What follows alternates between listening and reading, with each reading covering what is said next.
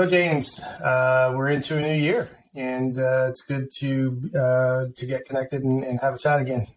Yeah, it's been a while, right? So um, all of our best laid plans for, for kind of doing this every uh, every few weeks um, got interrupted by I think my me going on holiday for a while, and uh, generally kind of us being a bit busy. Uh, well, you, you, you you quickly replaced me. I saw on a couple of on, for for an episode.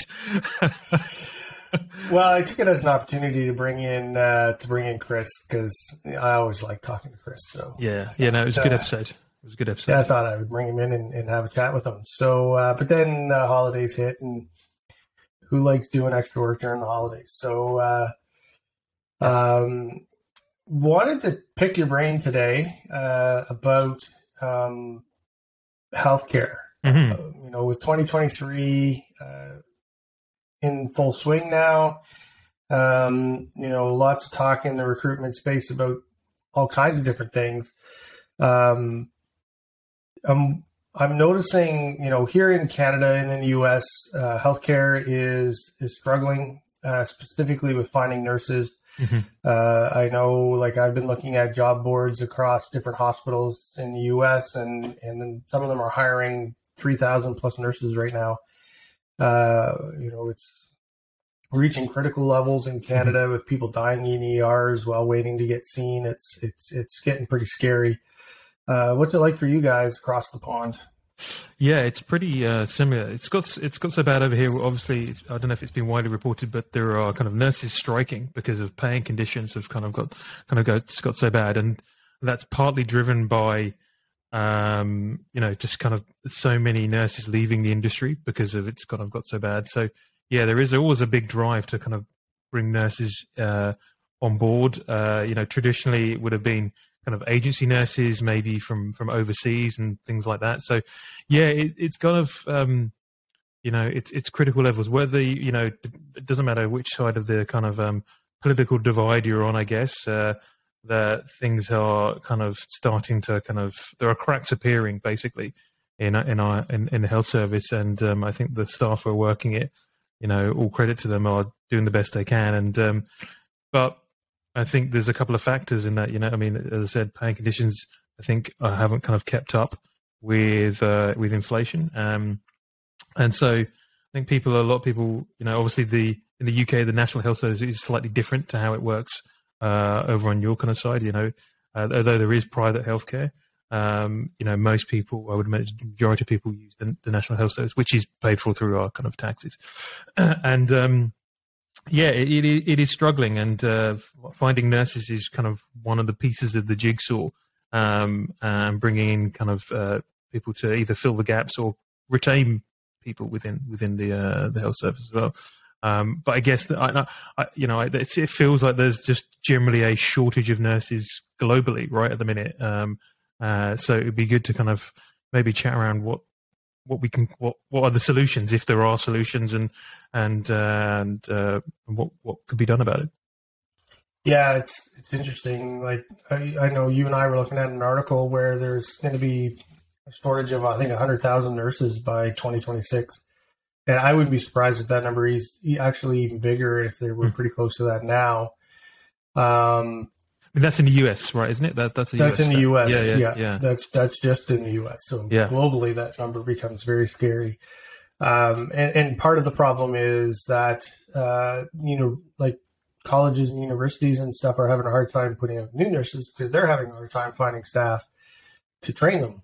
Mm-hmm. Um, so uh, you know, it, it makes it uh, it's kind of a double edged sword uh, and, and, a lot of nurses left the industry during the pandemic and um, have found uh, new passions and, and, whatnot. But, um, you know, I, I, I think uh, what's ha- what companies need to do in, in, especially, you know, in the U.S. where it's, it's much more competitive. Uh, it's, it's all private.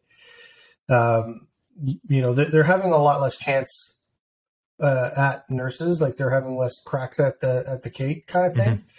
Mm-hmm. Um, and so I think companies like hospitals really and, and, and private clinics, whatnot, they really need to uh, take a look at sort of what the conditions are and, and why the nurses that stayed stayed there and, and try to create uh, you know that positive story around that um, and try to attract uh, nurses. And I, and I think the golden opportunity place to start is uh, I'm guessing each one of these organizations has massive database of existing nurses that have applied over the years. Um, you know, hundreds of thousands, if not millions, of profiles of nurses that have applied over the years. Uh, who knows where they are now? Who knows mm-hmm. what they're doing?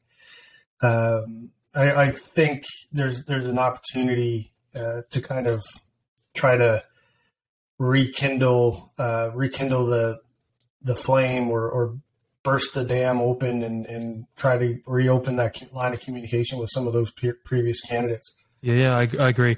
I think um, I think there's potentially a, a, gold mine that a lot of these uh, these uh, hospitals and these institutions are kind of sitting on, right? But just haven't kind of made the most of it. I mean, I think that that, that that's a great place to start, right? You want to kind of uh, go returned and have relook at the kind of your previous applicants and your previous uh, kind of uh, people that have been in your database.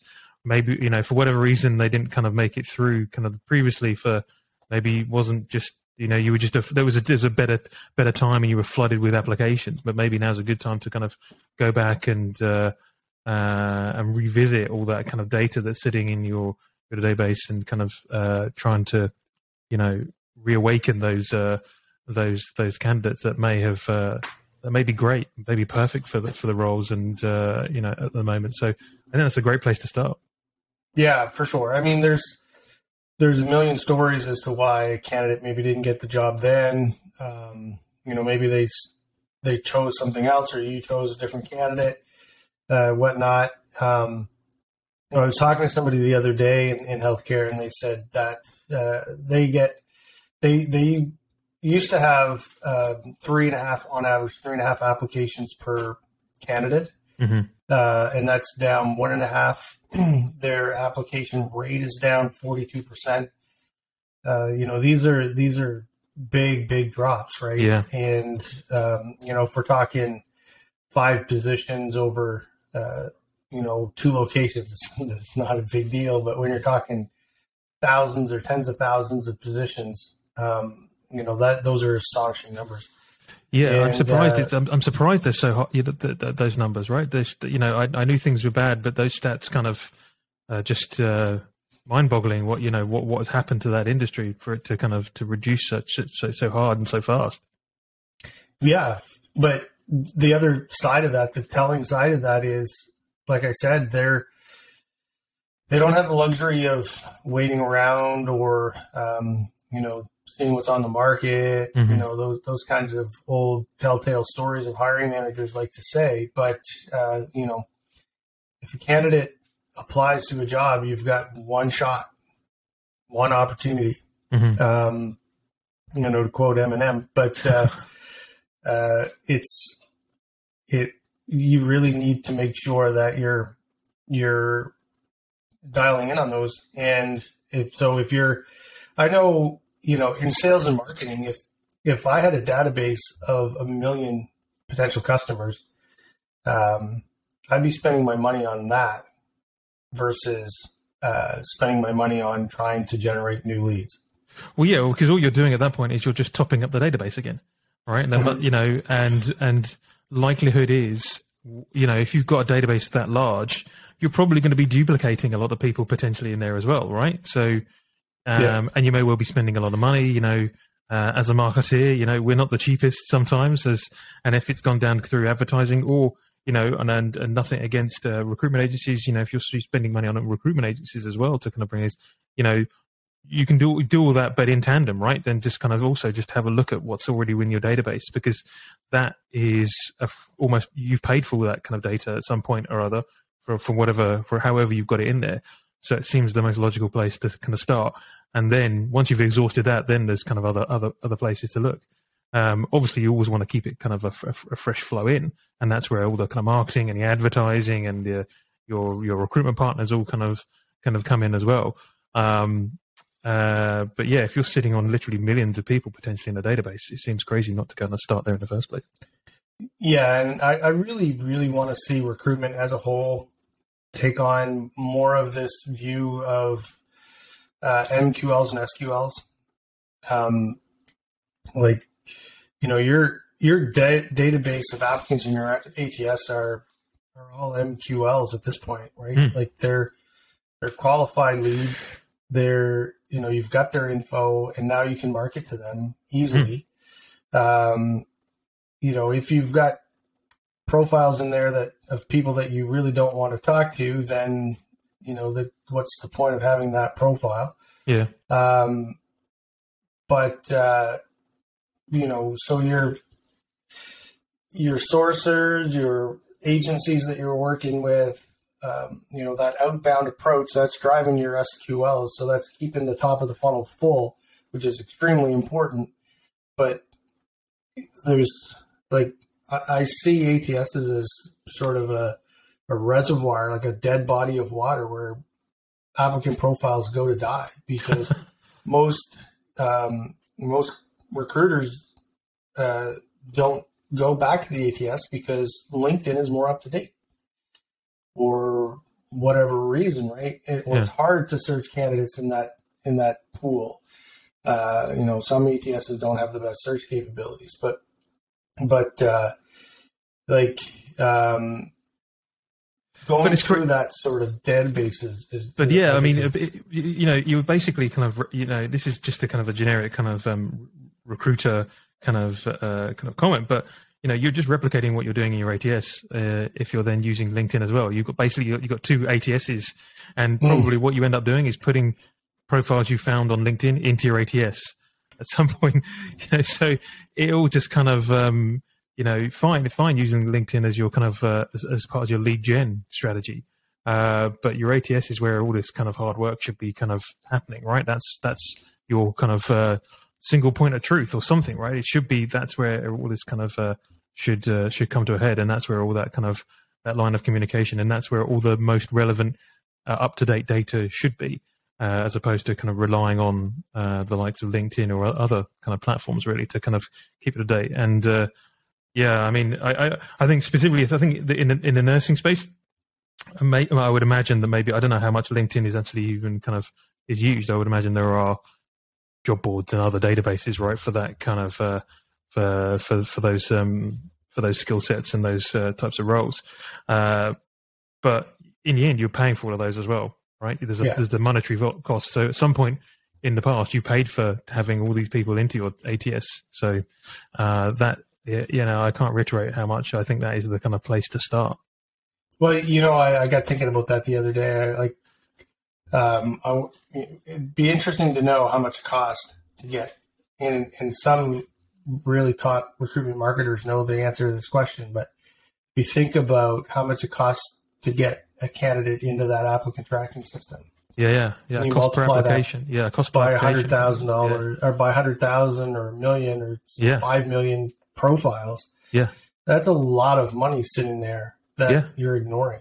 Yeah. I so, mean, even if it's like $75 each or something, or, you know, something like that, right? You know, which yeah, might even, be, yeah. Or if, if, even if it was $10 each, you know I mean? Which doesn't sound kind of crazy.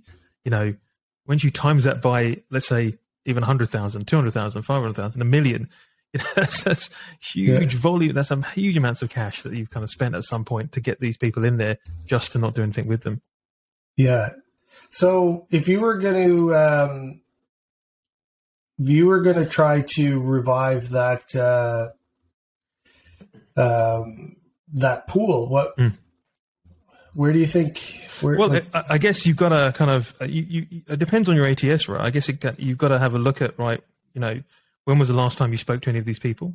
You know, that mm-hmm. always makes a difference, right? Are they aware of you? Have, has it been years? Has it been months? Has it been days? So understanding that, um, breaking it down by uh, all the other kind of, you know, making sure that you know your ATS has the capabilities to to break down into certain demographics, locations, and all those kind of things. So you can you can search on that because that will then make marketing to them and re- and reviving them a lot easier because you don't just want to send out a blanket email to you know a, a million people. You want to try and be smart about this. So you can kind of break it down by, you know, if someone's looking for, are you still looking for roles in this location, in this location, in this location, you know, and start quite softly. I would, then I think that's the kind of the way to go about it is just to kind of, you know, remind them of, of who you are before kind of like, and, you know, you know, a gentle nudge. Are you still looking for work? We've got some great roles on the minute without being too salesy, right? Just a nudge mm-hmm. and then follow that up in, you know, a week's time, maybe, or a few days time with kind of like, we've got these great roles, you know, in this area. If you're still looking, you know, simple stuff, right? I mean, yeah, it can be way more sophisticated than that. But if you've not done it before, I think that's probably a great way to, to kind of go about it. Um, what what do you think? What, what would you, what would you, where would you start?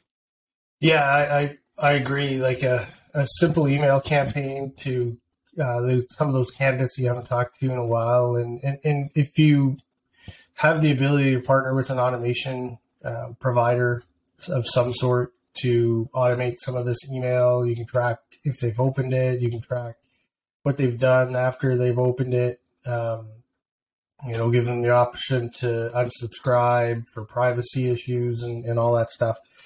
Um, but I, I, think that's you know the, a great way um, is to to kind of reach out through an email, very soft email marketing campaign, see who's still engaging, who's not, profiles that are not. Um, you know, there's services out there where you can enrich mm-hmm. those profiles just to see if you know has the email address changed, has has their job title changed, uh, you know, things like that. Um, there's, you know, I think those two steps as a, as a starter is a really good way to to kind of um, bust open the dam and, yeah. and get that flow of data um, going again. Yeah, uh, but I, think you picked up in it. There's a there's a there's a kind of a key element. You you need something kind of a, a bit of tech there, right, to kind of help you help you do all that kind of stuff to to to to kind of reawaken those kind of people. You you know obviously when you're dealing with the volumes we discussed, you can't do it manually, right? There needs no. to be and and most of the time you probably wouldn't want to leave it to whatever the you know whatever the ATS has got to offer because it probably won't be as sophisticated as you need it to be. As I said, like, like you described, you need a little bit more kind of understanding, a bit more kind of data coming back from who's opening it, who's doing what, to then be able to kind of follow up on what is essentially a you know a, you know a re-engagement lead, basically. Yeah. No, I I, I think um, if it was me, that's what I would do. well, then you know, next time that next time one of those rolls in for for a TA at a, at a, at a healthcare provider, we know who to go to, right? All right. Well, thanks, James. I don't like to leave these drag on for too long because we could talk forever. Um, but uh, good, good uh, chatting with you again, and uh, look forward to uh, solving more of the world's problems in 2023. yeah, we'll set the world right by the end of 2023, basically. yeah, if we Cheers, don't Brad. fix it, somebody else will. Cheers. All right. Thanks, James.